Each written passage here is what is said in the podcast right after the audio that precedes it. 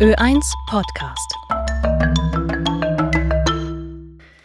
Zu mir kommen manchmal Menschen zu einem Gespräch und wollen einfach reden. Über dies oder das.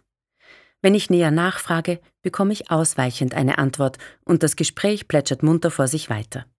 Bis zur Verabschiedung dann die Worte fallen Danke, dass Sie sich Zeit genommen haben. Wissen Sie, ich habe schon seit einer Woche mit keinem Menschen mehr geredet.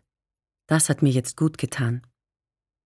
Kontaktlosigkeit und Einsamkeit ist für viele Menschen eine Belastung, der sie mit guten Ratschlägen und Tipps nicht so leicht entkommen.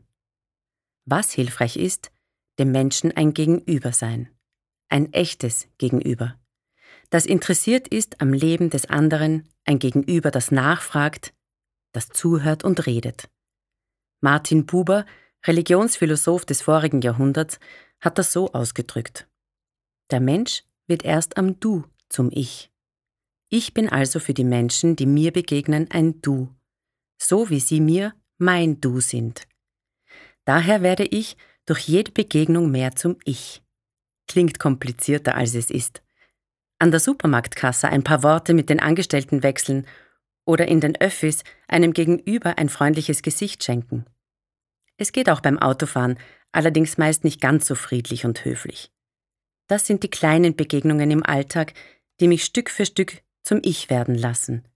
Und ich bin für die anderen ein Du geworden. Der Einsamkeit zum Trotz.